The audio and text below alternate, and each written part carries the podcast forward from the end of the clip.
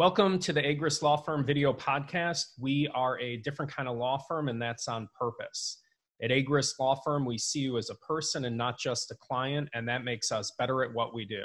We're not just lawyers, and you're not just a client. We're friends, neighbors, and family. This show is about all things legalish that friends, neighbors, and family want to know. This is season one, episode five. And today we're talking insurance with Tom Graceffa at Coyle Kiley Insurance Agency. Coyle Kiley is an all encompassing independent agency recognized as an industry leader and trusted partner in creating customized solutions to meet your long term insurance and financial needs.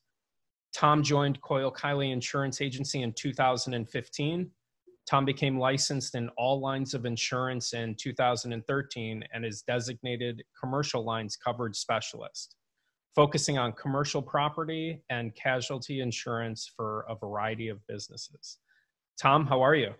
Doing well, Mike. Thanks for having me on. Yeah, uh, thanks for joining me. This is uh, um, my fifth uh, video podcast, uh, season one the first three I uh, made it at my uh, firm, um, and then we uh, started the shutdown. So you are the second person now over Zoom. So Great. I appreciate your flexibility. Live from the dining room. Yeah, uh, totally. I'm live from my home office. I've got uh, two toddlers and my wife at home. So um, I guess one of the downsides of that is uh, you may hear some screaming in the background. All good. We have a nine month old and he's out on a walk right now. So you might hear some barking, but. Perfect. Perfect. Yeah, we're, we're making do, you know? Awesome. Uh, well, let's uh, let's dive right in. Uh, tell me uh, tell me a little bit more about uh, Coyle Kiley, what you do there, how you ended up there. Sure. So I started my career with Country Financial back in 2013. I became licensed uh, as a producer in personal lines, commercial lines, as well as financial advisement. And then I reconnected with some friends back in Rockford that were a part of Coyle Kiley Agency and it there's an opportunity to join them and focus more on the commercial lines side of things, which I love. So that started in 2015. I've been there uh, for five years now.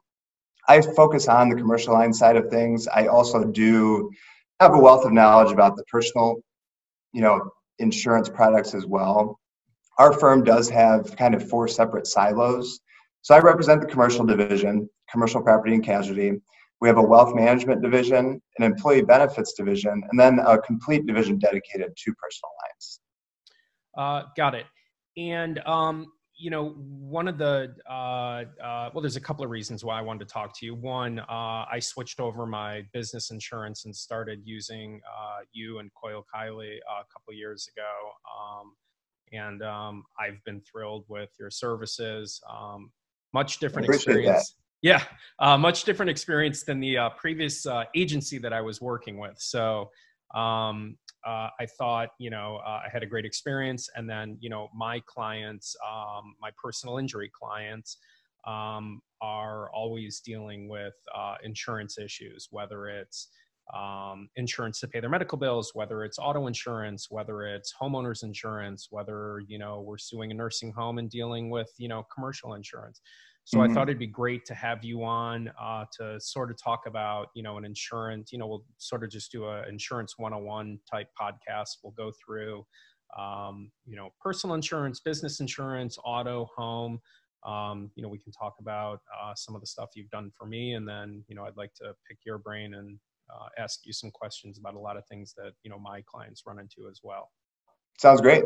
Perfect. Why don't we start? Um, why don't we start with like homeowners and renters um, sure. insurance. Um, I know uh, my wife and I moved to Elmhurst in fall of 2016. It's the first house we bought.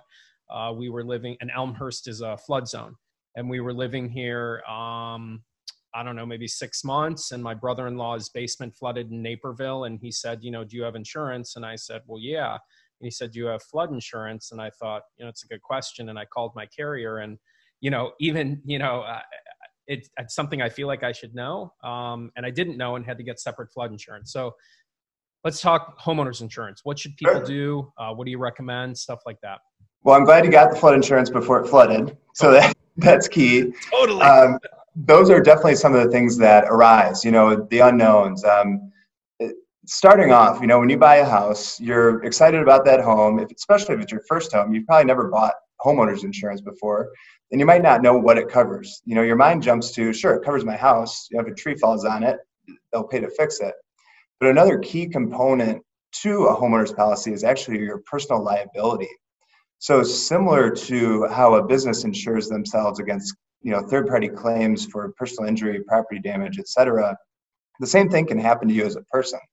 So if somebody were to you know injure themselves on your property, or you were to you know inadvertently cause some damage or injury to somebody, you could realistically be sued, and you need to have a bucket of money there to you know pay for your defense and pay for any restitution that's deemed necessary.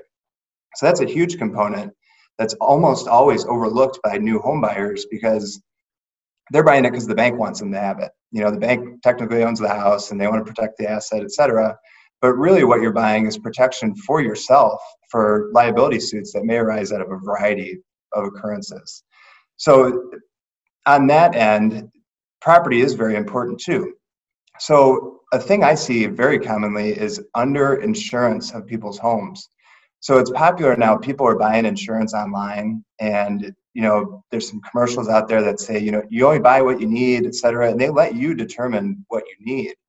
And by lowering your property value, you're going to get a lower premium, and you might be happy.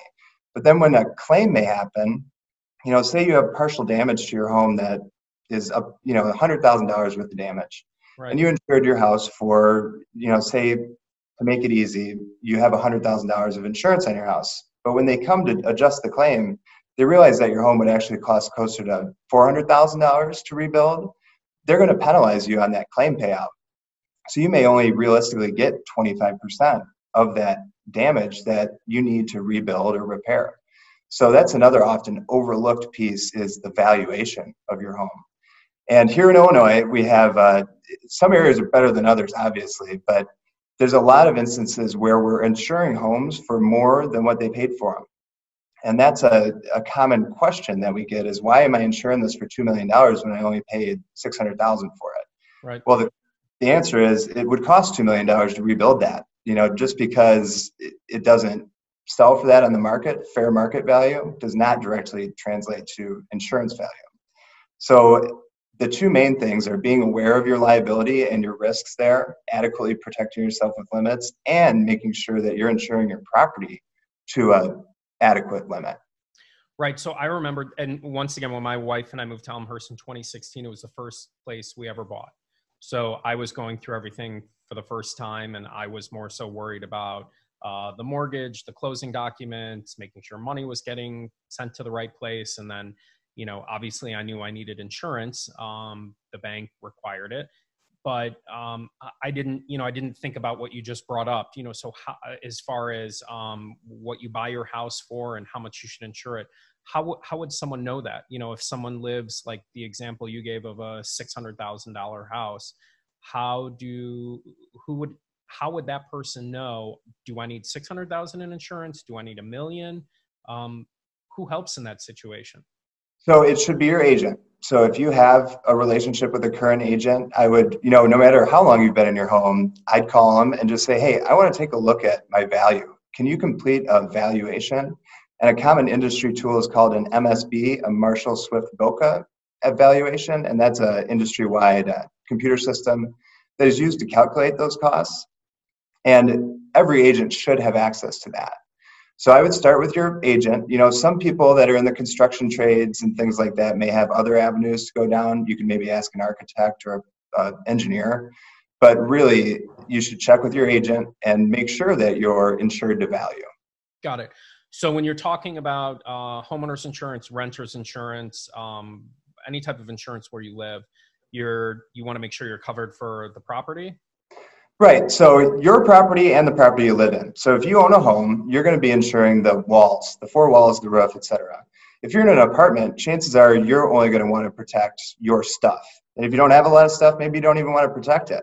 But the important part is even if you're renting and say, you know, I only have $30,000 worth of stuff, you know, if it, if it burns, it burns, whatever. If you're out there without that policy, you don't have that liability protection.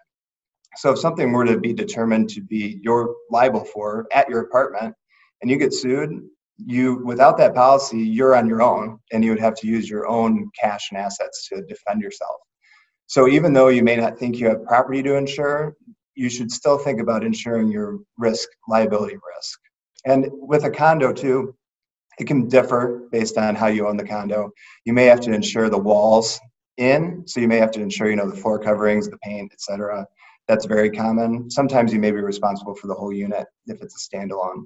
So those are all questions that your agent or myself could help you with when you're Got going it. through those.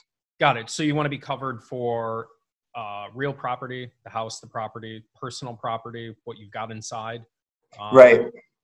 And then you also want to be covered like i found out you know you also need additional coverage for flood insurance. Yep so if you're in a floodplain the the good and bad thing about flood insurance is that it's administered through fema. They set the rating tables each year so the national flood insurance program uh, allows carriers to provide flood insurance to you. So no matter who you're with they would obtain a quote that's in line with pricing the thing that's going to change is your flood zone. So those are also things that your agent can help you determine before you pull the trigger on buying that house to see what your costs are. Because I've ran into more times than I can count. People have bought a property and then they realize they're going to be paying 10 grand a year for flood insurance, which may be more than their property taxes. So it, it gets ugly pretty quick. And you know, the person that sold it's happy it's off their hands, but now the new guy's got a problem. Right. And I thought what was interesting when I was looking into flood insurance, trying to figure out how much coverage I need, and I was thinking um, about my basement and what's in there. And I remember uh, the insurance agent who I was speaking with, you know, kept telling me, minus a couple examples of like HVAC and very few exceptions, they were saying it's not, nothing on the basement floor is covered, minus a couple things. So, in other words, you know, if you have uh, a super nice TV, a super nice pool table, a whole entertainment. You know, they were like, look, if your basement floods, excluding some like major appliances like HVAC and other things, we're basically going to come in, fix the floors, fix the carpet, fix the drywall, and you're on your own for the rest. Right. So that that can be true if you purchase only the first part of coverage of flood insurance, which is for your building. So those HVAC, you know, appliances, things like that, are permanently attached to your house in the eyes of insurance so if something were to happen to them, that's treated like your structure that you're insuring. You are able to buy contents coverage under the flood too. So if you do have that finished basement or you have a bunch of, you know, stuff that maybe you shouldn't have that close to something that may flood, you yeah. can insure that. But you know, it does come with a cost and there's minimums set by the National Flood Insurance or maximum limits of coverage. So if you were to need coverage over that, we can obtain that too. So if you have some specialized collection of something that you definitely need to insure against flood, we can find a solution for you. Got it. And then I think the last thing that would come along with having a house is liability coverage, right? Right. So, so yeah, how does that work? You know, a, a common example is, you know, all my kids' friends came over, they're jumping on the trampoline, you know, one of them jumped off and broke their neck, right? And everybody's heard that story, whether it's happened or not. Everybody seems to know somebody it's happened to that kid's parents, you know, maybe they're not the best of friends with you, or even if they are, the kid has extensive medical bills. You know, he's he's permanently or partially disabled, potentially for life. You know, you're going to get sued. So when that happens, by having an underlying limit of liability that is adequate to protect your assets, as well as a, potentially an umbrella above that, you can help insure yourself against instances like that so you can have a little more comfort when your kids invite all those people over and you know at least you know you have insurance should something happen.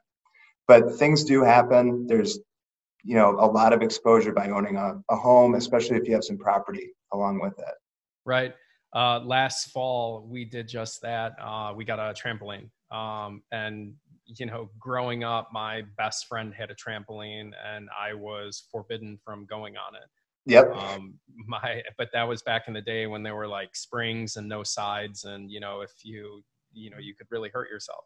We got one of those uh, springless trampolines that's all netted in on the side, and you know, it's it's as safe as it gets. But I'm fully aware that you know, people could get injured.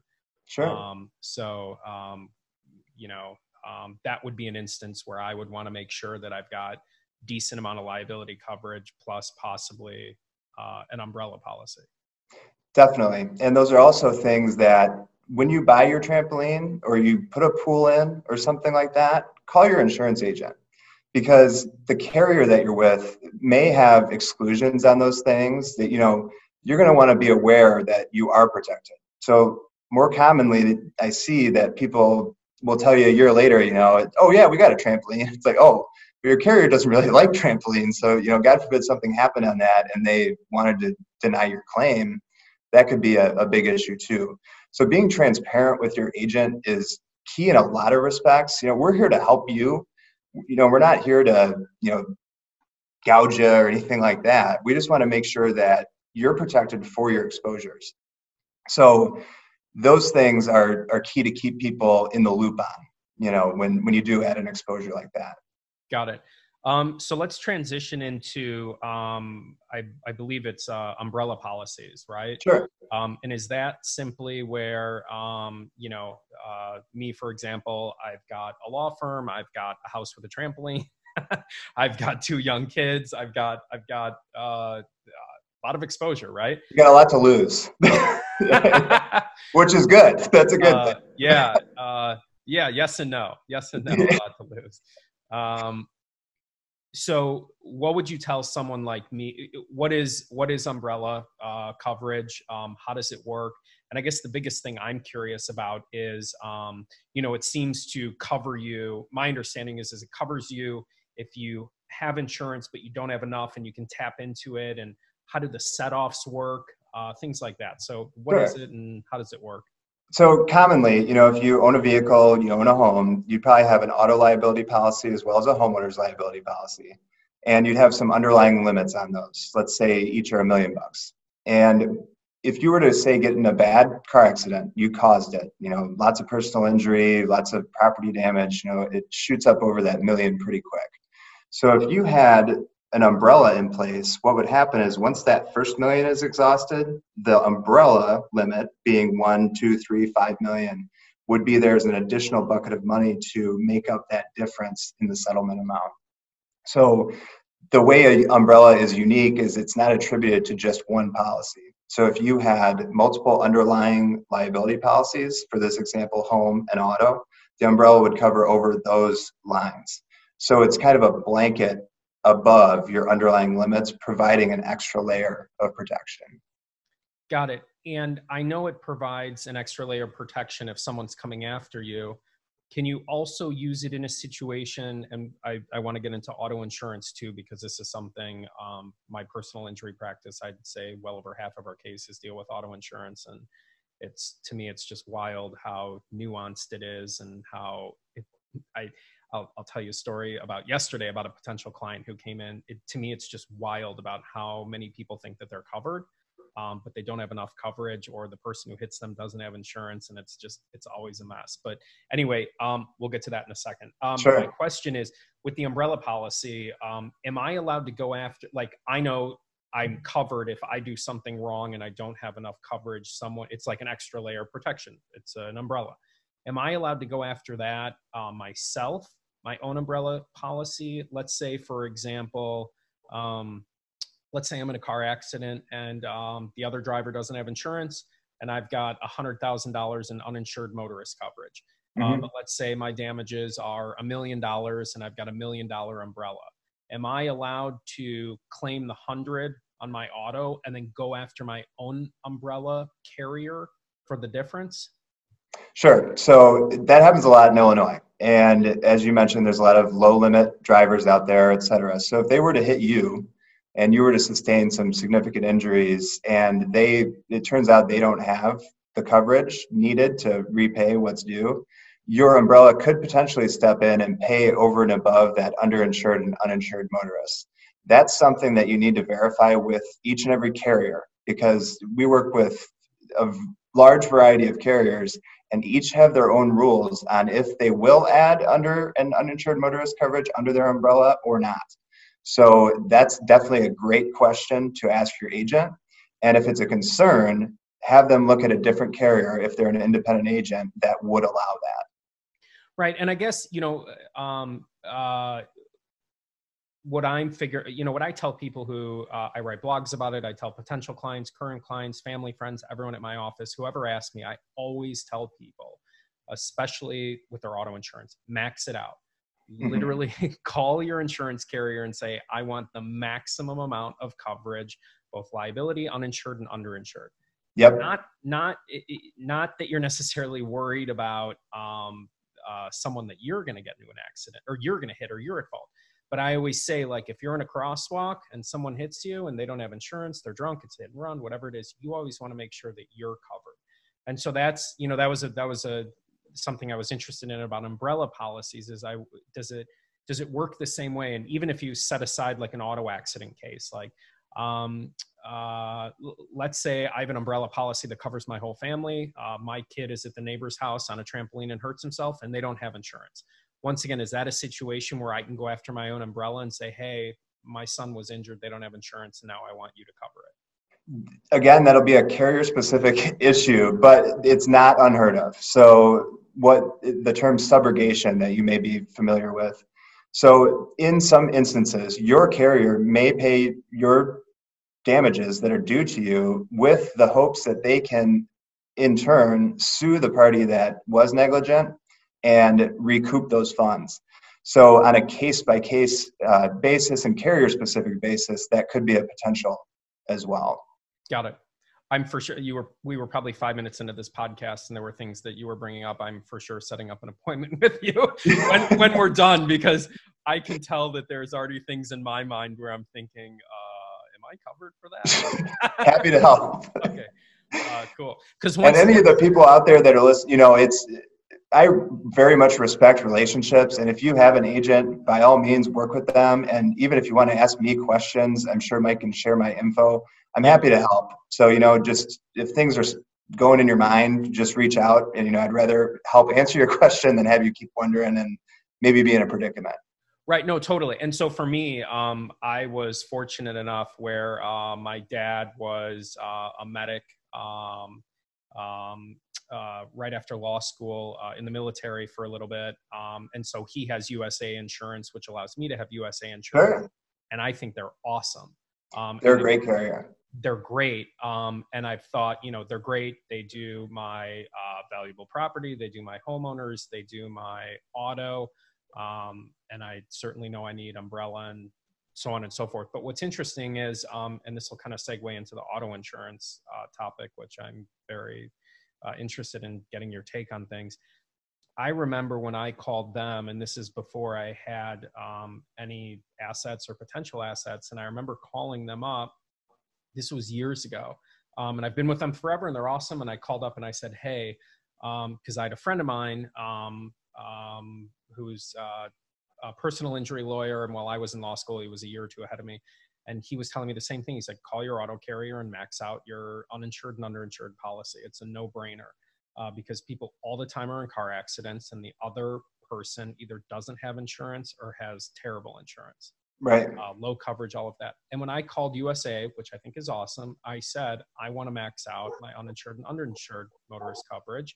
Um, what's it cost? And her first question was, uh, what do you do for a living? And, you know, I'm like, I'm in law school, I'm broke. I've got tons of that. Um, and she said, Oh, do you have any assets you were trying to protect?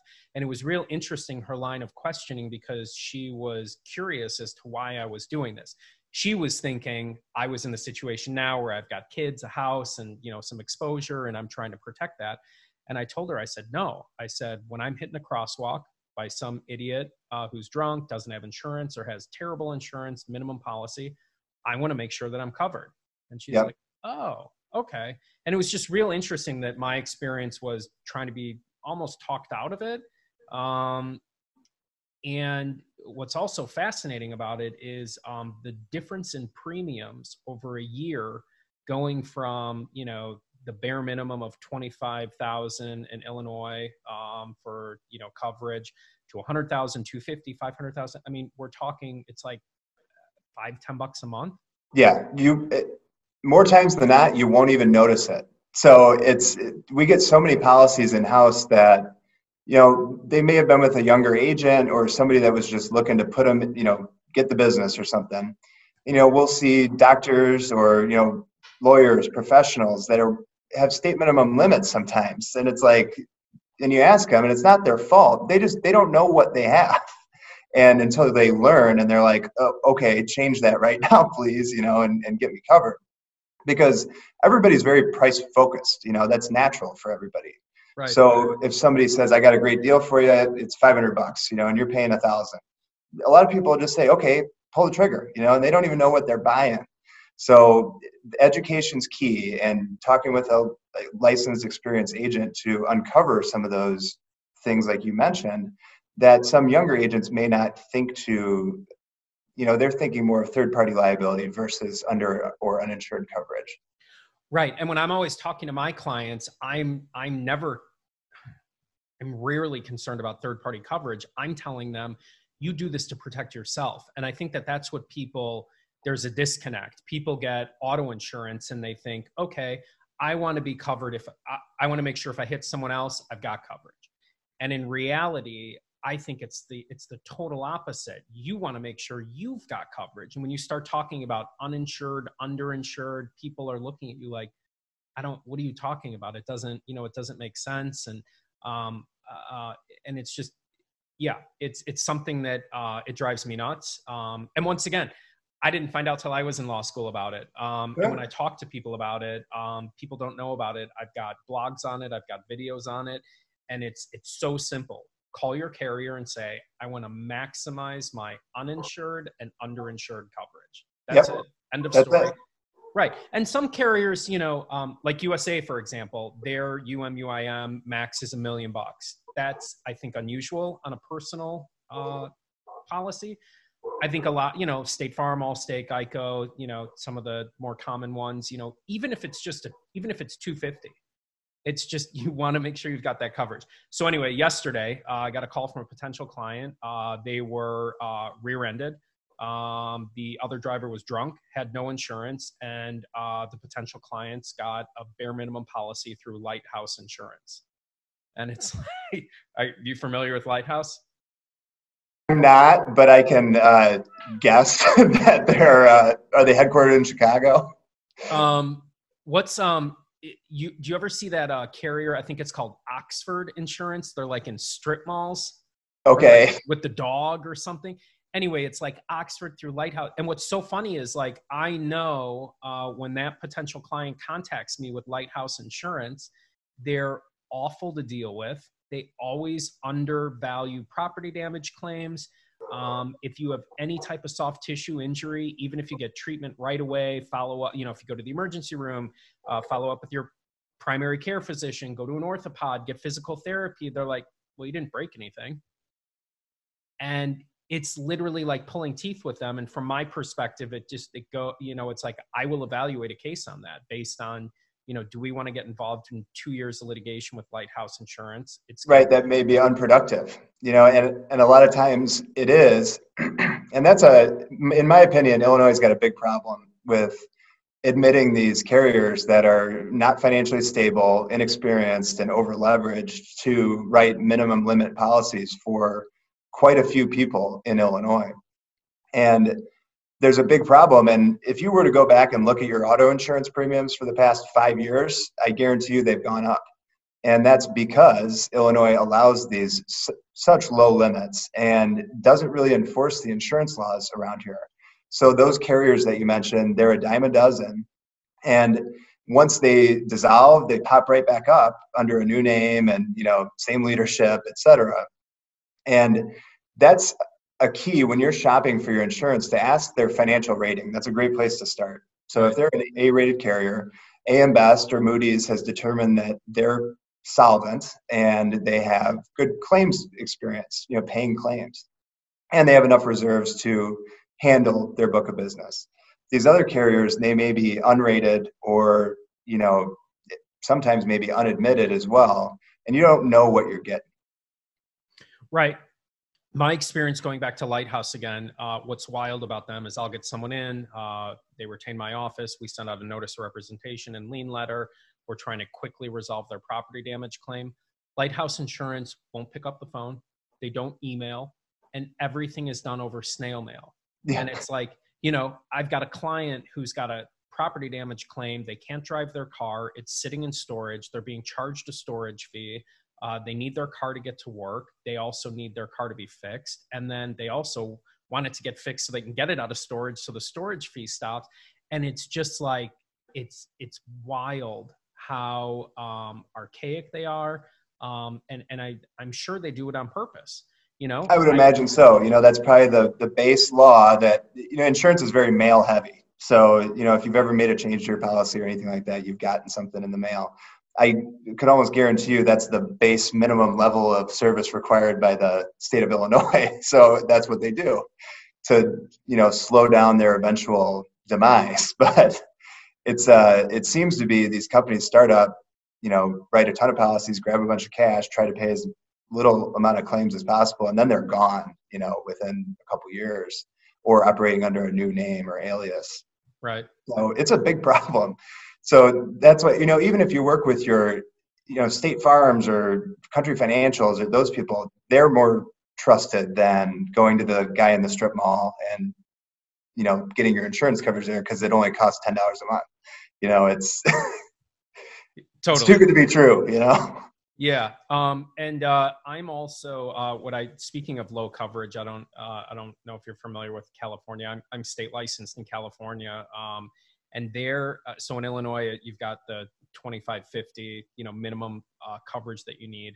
Uh, in California, it's actually 1530 um, which is uh, in California, where the cost of living is, you know, through the roof. So it's yeah. Um, so anyway, I, I, agree with you. There's a problem. Um, but anyway, um, I'm sure you know. Do you tell clients the same thing? Max out your uninsured and underinsured coverage always. Yeah, what what I usually recommend is bringing that limit. We always recommend an umbrella, and I'd say 99% of our personal lines clients carry an umbrella. What we'll usually do is get them to the required limit underneath, whether that's half a million or a million, and then we'll use the umbrella to inflate that liability pool, especially if it covers over that underinsured and uninsured. If it isn't able to or doesn't allow that, of course, we'll max out those limits on the underlying policy. And again, it's insignificant on the cost difference for most people. If you have, you know, decent credit and you're low, lower risk, it, you're not even going to notice it. Got it. Um, so let's talk a little bit about uh, just in general uh, auto coverage. Uh, what's the difference in uh, full coverage and liability coverage? So full coverage includes liability coverage, but it also provides uh, a limit for your own property. So if you get in an accident and your vehicle is damaged, sorry, my doorbell just rang. I'll come right back. No, that's that's totally fine.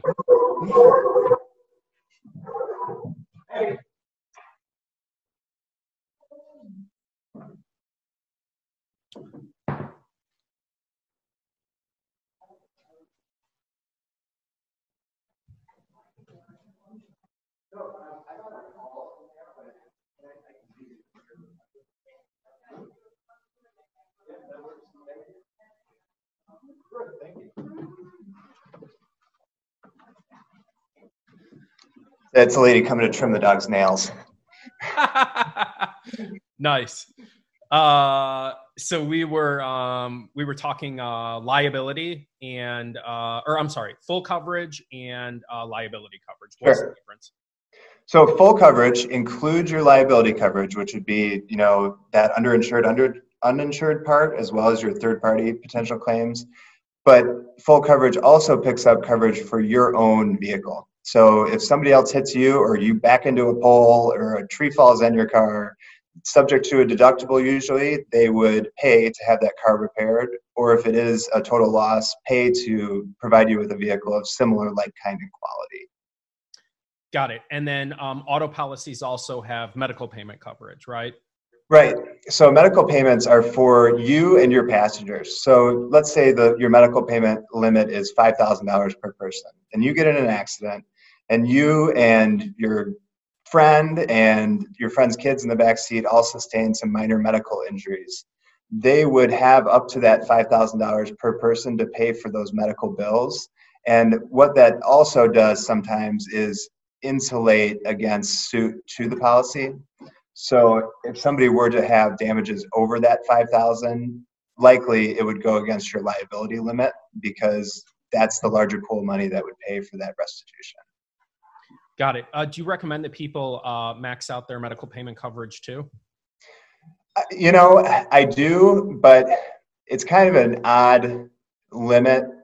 It's really kind of um, a smaller limit to prevent suits against that liability claim. You know, if you do have medical insurance and things like that, it may not be that important to max those out. But again, it's a small cost increase and it doesn't really, you know, it doesn't provide any detriment to you, except for in the case of uh, multiple injuries, they may have a larger payout to them. And, you know, that'd be more on the, the legal side of things, how that's attributed. Right. But it doesn't hurt. And, yeah. you know, it's a good thing to have. Got it. Did your uh, light go out in your room by chance? It looks a little. Oh, you know what? There you go. Perfect. What I like about uh, medical payment coverage is it's uh, from a personal injury auto accident standpoint. When my client, well, um, MedPay coverage is required in Illinois, right? I believe so. Yeah. So oftentimes, I think the minimum is five grand. Most of my clients have five grand in MedPay coverage. What I love about MedPay coverage, it's the easiest thing in the world to deal with, and they literally just pay everything. Whereas when you're dealing with uh, a third party insurance company even if it's like blue cross blue shield which i i have uh, i think it's great you're dealing with negotiated rates. You're dealing with um, well we don't want to pay it. We want it to go through medpay first. Oh someone else is at fault for the accident. We're going to lien the file. We're going to do this or someone goes to the emergency room and they have a hospital bill an er doctor bill they have an x-ray bill they have you know a radiologist bill and there's like five plus different bills from one er visit and blue cross blue shield pays a negotiated rate and then there's like outstanding copays and clients are getting and it's such a cluster whereas medpay you simply just send them whatever you want. And it's a cash payment yep. and they just they pay it. I've even had medpay carriers where they see it's going to be an issue and they'll just cut my firm a check. And they're like yep. here's here's five grand go pay all your clients bills. And what's also awesome about medpay coverage is it will pay deductibles copays. Mm-hmm. Like if you have a you know an 80-20 policy with blue cross blue shield and you've got a $10000 bill and blue cross blue shield pays eight and you're stuck with two yeah that two over to medpay and they pay it. So i love medpay it makes it super easy. Um, and I always tell people, although it's not as important, I don't think, as long as you have health insurance, I always tell people to max it out. And even something, you know, like uh, we just uh, were working on an auto accident case, and my client had uh, 10,000 in MedPay as opposed to 5,000, which most mm-hmm. people have in Illinois. Even just having that extra five grand to get her bills quickly paid in the beginning, because that's when it's always chaotic it, it's it's such a breath of fresh air to have that coverage. I love it for exactly, and it's uh, a that's a thing to look at. It's often overlooked by mm-hmm. people that buy the policy because it's a low limit and people don't know what it is. So take a look at that too. You know, just go online, get your dec pages, or call your agent and look it over. Yep. You know, and and that's definitely something that can come into play if people are just sustained medical costs from an accident. Right. And one other thing I've noticed too that I really like about MedPay coverage is, um, you know, you're in an auto accident case, third party liability. Um, everyone from the doctors, the hospitals, health insurance, everyone sends out lien letters. They all want to be reimbursed. They all want to be paid. And I get it. That's fine. Um, but what's nice, I have found, and it's not, you know, necessarily like set in stone, but I have found that if I, if my client has $10,000 in medical bills that were paid by Blue Cross Blue Shield, they will typically, uh, uh, let's say Blue Cross has paid 10 grand. I'm not saying that's what the bills are because everything's negotiated. But if you're in an accident, my client's got Blue Cross Blue Shield and they have paid out, Blue Cross has paid out 10 grand, they'll reduce their lien generally by a third and they'll say, you know, pay us back 6,600, whatever, generally speaking. I oftentimes find, so let's change the equation and go from Blue Cross to a MedPay coverage. Mm-hmm. Um, like this client who I just represented, and we're settling her case right now. She had 10 pay, 10,000 in MedPay coverage. It was exhausted immediately. They waived their subrogation claim. So she doesn't have to pay back. If she had Blue Cross Blue Shield that paid out 10 grand, they'd be like, pay us back two thirds of that. The subrogate, the subrogation carrier was like, that's fine, we'll waive it. Because they're dealing with their own insured who's paid in years of premiums and policy. You know, so exactly. I love it, MedPay coverage. Yeah, and it's it comes into play more often than not. And it's kind of funny, you know, going into commercial insurance a little bit, is that MedPay on a general liability policy for your business is for other people. So the auto insurance actually includes you as the driver. So if you were to slip and fall in your own building, you don't have any MedPay generally. But if I were to, sure. But in the auto realm, it is a first party payment, potential first party payment, as well as your passengers. Right. Um, so we talked about liability, full coverage, MedPay. Uh, in the beginning, we talked about uh, uninsured and underinsured motorist coverage. Um, so I believe the last time I looked it up in Illinois, uninsured motorist is required, but underinsured is not. Is that your understanding too? On an it's, auto? It's a required coverage in Illinois because of all the underinsured and uninsured drivers. Um, and I, I'm not completely clear on that law but I know that at our firm we include it on every policy because of the importance. So it leads me to believe that there might be an option to not include one of those lines. Right. Um, but it's definitely highly recommended, if right. not a law to carry. Right. So I think if uh, you've got to have uninsured motorist coverage. So if someone else hits you, you've got to have that bare minimum 25 at least if someone else doesn't have insurance. But as far as underinsured, I don't think it's required. Um, but once again, like let's talk about those scenarios and uh, do you feel the same way as well that you're you're you're carrying it to protect yourself right exactly it, you're only carrying it to protect yourself because if something happens as the event of an underinsured drive say they only have that $25000 coverage and they caused $100000 to you or your vehicle or a combination of the both the 25 will get paid to you hopefully depending on their carrier and then the rest will come from your carrier's under or uninsured motorist limit. Right. Um, the my personal injury buddy i grew up with him. He um, uh, stood up in my wedding. We've been friends forever. And um, and he does personal injury work too and um, you've got a joke uh, in this area of law otherwise i mean it's just you're dealing with just like awful injuries and people's problems and all that. But anyway the uh, you know when i tell people uninsured, underinsured motorists, I joke and I say, look, if, if I'm out running, it'll never be FedEx that's going to hit me in the crosswalk. It's right. It'll, it'll be some drunk dude who either leaves the scene or doesn't have insurance. Exactly. And that way, I can then turn to USAA and be like, okay, cut me that check for a million bucks. And that's you know, it's true though. It's the likelihood of a you know well managed company or a, a, safe driver et cetera et cetera hitting you is a lot lower than somebody that doesn't know what they're doing and carries low or no limits hitting you right so it's the risk is there and that's a great story to that point right right uh, one other thing I want to talk about about auto insurance. Um, tell me, uh, tell me what you know about and what your thoughts are about gap coverage. Sure. Um, and I believe it's just it's in uh, the the property damage arena, right? Yeah. So say you just bought a new car and you paid 50 grand for it. You drive it off the lot. Now it's worth 30 and you get hit. So you owe 50 grand on that car, but the insurance company naturally only wants to pay you the, the actual cash value. So loan or lease gap coverage is available by endorsement from most carriers. And what that would do is make up the difference. Yeah. Uh, sorry, the dog is uh, it's, running away from his nail trim. Yeah, totally. you know what? I, I, I mean, if you can get a dog get their manicure pedicure during the lockdown, I mean that that that's impressive. Yeah. yeah. He said it's impressive if you can get the dog's nails done during the lockdown. Here. Oh, Go ahead, Gadget. Here, buddy. I know. And Kelly one killed in the one bedroom or the playroom, and I went to get him. So. Thank you. Perfect. Sorry. No, that's something going on around here. yeah, totally. I've I've had luck here with uh, my two kids have so far been quiet, and um, I've got my 11 uh, year old dog curled up uh, on his bed in my office here. So uh, so far so so far so good on my end. Uh, gap insurance though, so it basically uh, like you were saying, you're in a car accident and you owe more on the car than your insurance company wants to pay. Right. So naturally, they're going to want to pay you actual cash value because that's what your asset's insured for.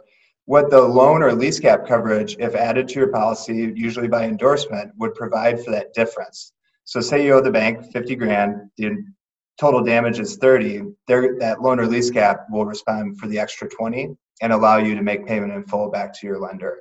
Perfect. And is that something you also recommend to people? Yeah, I do if it's available. Uh, not every carrier does it, and the ones that do usually include it in, in some sort of enhancement package that you can add to the policy. But that's if you know that you're in that situation, definitely ask your agent about it. Um, some carriers also do like a three year period. Like if you were to buy a 2020 vehicle, if you were to total it between now and 2023, they would pay that difference. But then after the third year, they would pay you actual cash value. Got There's it. a lot of different ways to kind of slice it up, but that's definitely a concern if you know you're leveraged in that way. Okay, that makes sense. Um, let's switch gears. This is something uh, you helped me out with, uh, I believe, a couple of months ago. Um, this is dealing uh, in the business aspect of, um, and I don't know, maybe you do it for uh, individuals too, but uh, cybersecurity coverage. And I think I just pulled the trigger with you guys a couple of months ago. Uh, so tell me what it is, what it covers, and why people should have it. Sure.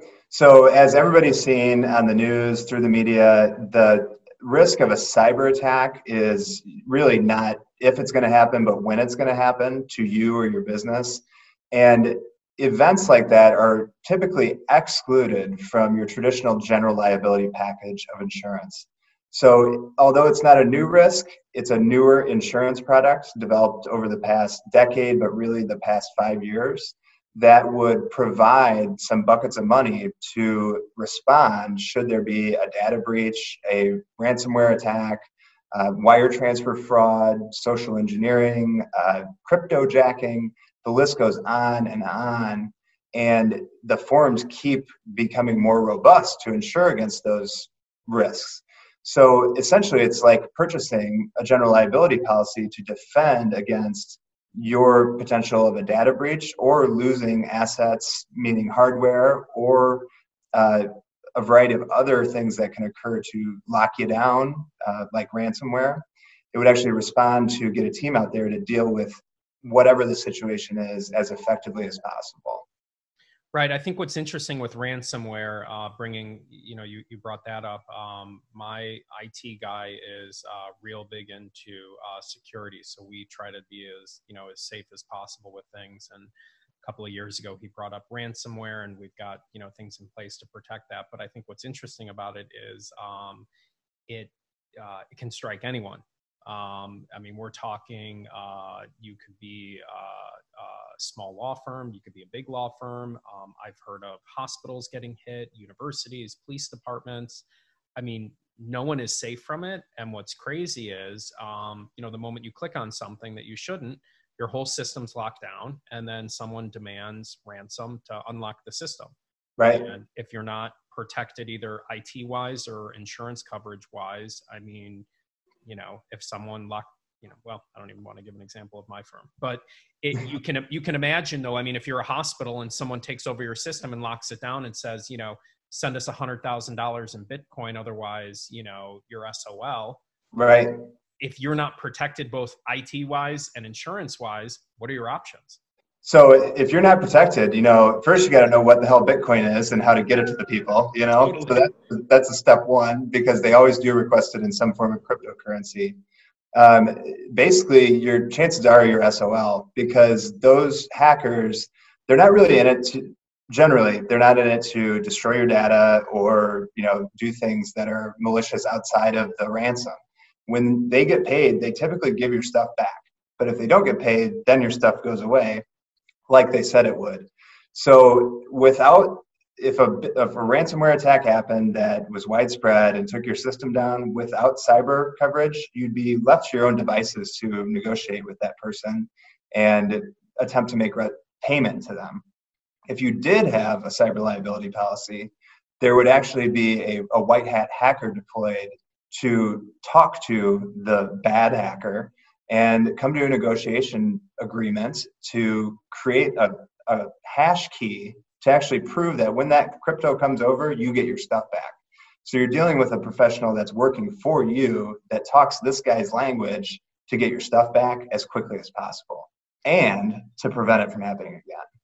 Yeah, and that's awesome. I know um, the policy you did for me was not, you know, it was compared to all the other insurance premiums I pay. I thought it was, I thought it was pretty reasonable. Um, and once again, I can have all of the uh, IT preventative measures, security measures set up, and um, you know, it just takes one person making a mistake, and the amount of like spam and weird emails and stuff that you know I get or submissions on my website you know, uh, like at least once a week, uh, someone at my office is getting some random email that appears to be from me that says, you know, hey, are you free right now? I need a favor. Can you do something? But it's it's written in such a way where you know everyone now knows at my office.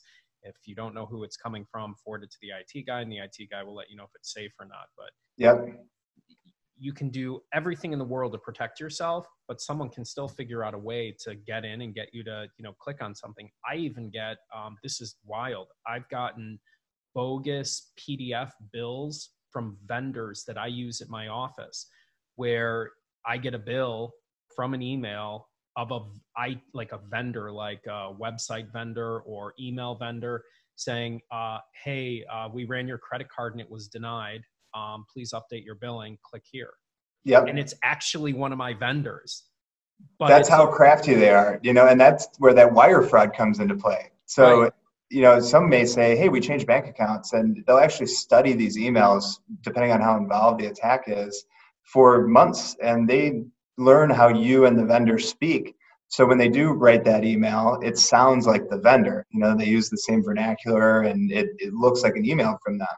And if you don't make that phone call to verify, hey, did you really switch bank accounts and you wire them a quarter million dollars, it's likely gone. You know, and if you have that insurance to protect you, of course, it'll, it'll be paid back to you. But the first line of defense is that IT strength and firewalls, network protocols, etc.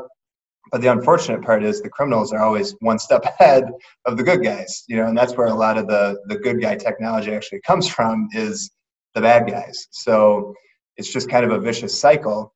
And the FBI is in charge of cybercrime, and they just quite frankly don't have the manpower to follow up on every single incident. So it, it's allowed to kind of run rampant due to that. Right. What I find interesting about the phishing emails that I get from vendors that I use is it seems totally legit and the money that they're asking for is within lines of what the vendor would charge. So they'll send me an email you know i'll have a monthly subscription for something and it's like 14.95 a month to have this service for this vendor and whatever. And they'll say hey uh, the credit card we have on file was denied. Um, please update your file so um, we can run your bill through. Click here. Yeah and it's it, you know they're not they're not saying like hey wire me $250000 to this random account across the world it's a legit, you know, it's a legit bill that looks like, oh, credit card, you know, whatever expired, let's update it. Yeah, and anyway. then they have your credit card info, and then you know they're buying stuff all over the place, and, or, and you can't find them. Or you're clicking on a link that's like a phishing link that then all of a sudden, like they don't, they obviously don't care about the credit card or the money. You're clicking on a link, and now all of a sudden they've accessed your whole system, which is what they want. Right. So anyway, it's you know I, I, try to be my IT guy is cutting edge and progressive, and I warn people at my office all the time like if you don't know where it's coming from, forward it to the IT guy. He'll check it out, and um, no matter what, um, they you know the cyber stuff just gets more and more creative. Even bizarre emails. You know, we pay a lot of vendors on PayPal. Yeah. bizarre emails from PayPal about like, you know, someone randomly sends you an invoice that looks legit and they just want you to click on something and then you're screwed. Right. And it happens all the time. And I tell every business owner, if you own a business and you use a computer, even if you don't, if you have any data that you store, 100% of business owners do, just buy a cyber policy. You know, it's if you're a small business, it's low premium. Even if you're a big business, it's worth it. Totally. Just to have that peace of mind. Right. And I also think, and I, I follow this with law firms in particular. Um, I think what's interesting about it is I would imagine that it's massively underreported because people are super embarrassed. And if yeah. you're, you know, like if, if you've got a massive law firm with, you know, a thousand lawyers and offices all over the world and you're dealing with international clients and all of a sudden you've got ransomware and they're like, pay us half million bucks on Bitcoin you know just the embarrassment and the fallout they may pay that ransom just to get this under the rug and move on so no one knows. Yeah. So I, I'd imagine tons of businesses don't report it, pay the ransom because they don't want their clients to think that they're not uh, secure and up to date with technology. Yep, that's 100% the case. It's it's similar case with employee theft. A lot of times it goes unreported due to that reason. The good thing to know is that most robust cyber policies carry PR limits in them. So if you do experience some reputational harm or something like that, essentially they'd hire a PR firm to help bring you back up to you know good faith with your customers. And we've all experienced a breach, right? Whether it's Target or PlayStation or whatever, Marriott. You get those emails that basically say, "Hey, we screwed up but this is what we did to fix it this is what we're doing moving forward and you know they retain a majority of their client base so that adds to that comfort of if this happens you know we don't have to worry about that either because they'll try their best to get us back in a good image. Got it. Um, i'm gonna um, i i'm uh, i find all this stuff super interesting and um, i could sit on this podcast for you uh, for longer than an hour. Um, we do uh, uh, since the lockdown um, every day at 11 o'clock we go on like a you know hour long family walk to get out oh nice. get some fresh air. So um, my office my home office i i can hear my kids and my wife outside. They're all ready to go they're ready to go. They're oh, loaded totally. up. So i i'm gonna i'm gonna end this here in a minute. Um, i've got one quick question then i'm gonna ask you a couple of other quicker questions and then i'll have you give me your contact info. We'll put it on the video right down here uh, so people can get in touch with you if they have any other questions. And I'm going to email you to set up a time to make sure that I think I need your help too. Sounds good. Um, Happy to help. Let me let me ask you, uh, COVID nineteen business interruption insurance. Like it is, it's a total cluster. Um, I find it. Uh, I've I've asked you about it. I've asked you, you know, some questions. Like I think uh, Society Insurance right now with their all risk coverage. I think they've. And what's crazy is I actually just settled a, a personal injury case with with uh, Society the other day, and I okay I didn't recognize the name. I mean, I knew the name, but didn't recognize. But they're at the center of all these restaurants, class actions, business interruption, uh, uh, civil authority shutdown. Like I looked at my policy and stuff. Um, and what's interesting is, um, you know, these insurance companies have like what 800 billion in reserves. If they paid everything out, their reserves would be gone in two weeks. Uh, so I look at it like this, where um, they're either gonna have to pay everything out and the government will bail them out, or they're not and the government's gonna have to bail out the business. What do you what do you think is gonna happen with all of this? And I'm just talking specifically, sure. yeah, shutdowns, business interruption insurance, civil authority. What's gonna happen? So the way I interpret most forms that I have, um, every one that I've reviewed, in fact, from each carrier, it, there isn't coverage as it's written currently you know and i'm not an attorney so I, I can't read into in between the lines as much but the lack of a direct physical damage to your property or an adjacent property that may lead to a civil shutdown or may lead to prevention of you doing business at your normal place of business uh, hasn't occurred by definition of most of these policies. So we've had a variety of claims de- denied which is the common theme here uh, as far as talk of restitution, I've read quite a few articles about the government getting involved, but it seems to be on the back burner. You know, it hasn't been talked about in many of these press conferences. Trump's mentioned it once or twice, but it doesn't seem to have a lot of momentum. Uh, what we're seeing now is the class action lawsuits begin to start. So that's going to put a new angle to this as to how the first carrier to respond to one does. You know, so if there's an agreement to settle, that's going to start a trend, right? But as far as predicting how that's going to go, you know, it's kind of up in the air. And I would lean towards the side of the federal government stepping in to maybe invoke the carriers to pay damages with some, you know, support from monies from the government. Because the real issue, as you mentioned, is if they were to pay out these supposed losses, there would be no more cash reserves. They'd be insolvent, and it would create large problems across the world. Right, and it would be uh, like you know, for example, my dad lives in Florida. Um, he um, is uh, on the Gulf side, and um, I'm always asking him questions about his hurricane policy and hurricane sure. insurance.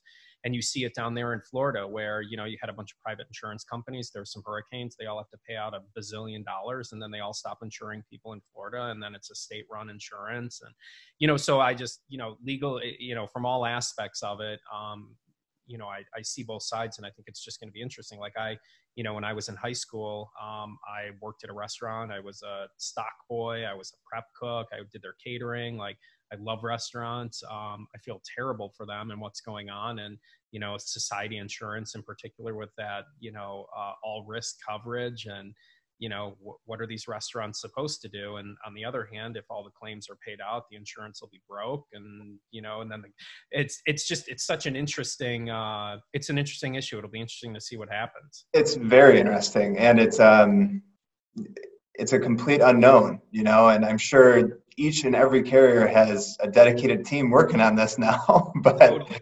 it's uh it's yet to be seen. And you know, the hopes would be the other issue with it is they weren't necessarily closed down. You know, they can if they choose to, they can still continue to offer carryout at a you know obviously a reduced sales intake. But by definition, business income or business interruption responds when you can't work from your location. You know it's it's a very interesting dynamic. And i guess my hopes are that with this these loans and things that are going on with the government that somehow they can find some relief until we can get back to some kind of normal. Totally. but even when that happens there's going to be a lot of odd rules when you go out to eat. You know you're going to have to sit far away and it's going to be a very different experience for a while right no I, and i uh, i talk to my wife, friends about that all the time. Um, you know, uh, you know, let's say everything opened up tomorrow, right? Um, are you going to want to go to a nice restaurant and drop a lot of money if you know your server comes up with a mask on and is wearing gloves and the whole place smells like bleach? Right. It's you know, and the whole time you're sitting there like, uh, you know, am I getting the disease or what? You know, it's you're a little nervous, right? So it's it's going to be different, and awesome. yeah, no, it is. It is. Um, all right, cool. I'm going to end with some rapid fire questions here. Uh, what's your favorite animal? My favorite animal, dog. Got it. Uh, and what kind of dog do you have? The one that's getting the manicure pedicure? They're, uh, I have two. They're litter mates. They're Doberman Vizsla mixes, so they look like coonhounds. Oh, awesome. Cool. I'm a dog lover too. Um, nice. What's that? I said nice. Yeah. Uh, what app do you use most? Hmm, probably my mail app, unfortunately. Uh, productivity wise, I think uh, probably my CRM HubSpot. Got it. Uh, what's your favorite food? Favorite food, pizza. Uh, what's your uh, perfect vacation? Perfect vacation would be somewhere all inclusive, probably Mexico. Uh, I like the Riviera Maya area. Got it. Um, and finish the sentence. Weekends are for uh, weekends are for hanging out with my son now. You know, I would have said something different a couple months nine months ago, but totally. now it's family time. Weekends for family time. Got it. Uh, and if you uh, if you weren't in the um, insurance world, uh, what would you be doing? Hmm. Uh, I always wanted to be a veterinarian, actually. So I'd probably be in the medical field, either on the human side, being maybe a specialist nurse or a EMT or something like that, or a veterinarian. Cool. Uh, that's all I've got. This was awesome. I want you to uh, before we uh, before we end the podcast here, if you can tell me uh, what's the uh, and we'll put this up like I said in the bottom of the video here. Uh, what's the best way for people to get in touch with you? your phone number, email. Um, let me know your contact information. Sure. So best number is 815-987-2170. And my email is first initial last name T Graceffa at coylekiley.com. Got it. Um, and uh, lastly, you do or your office, I, I know you specialize more so on the commercial side of things, but if anyone has any insurance questions, whether it's homeowners, renters, uh, flood, liability, umbrella, auto, cyber, whatever it is, they can come to you in your office, right? Certainly. Just give me a call and we'll get you in touch with the right person if it doesn't happen to be me. Okay, awesome. Well, once again, thanks for doing this. Uh, I appreciate it. And um, uh, like I said, once we uh, stop recording here, I'm going to shoot you an email so we can set up a time to talk. Sounds great, Mike. Thank you very much. Awesome. Thank you. Stay well.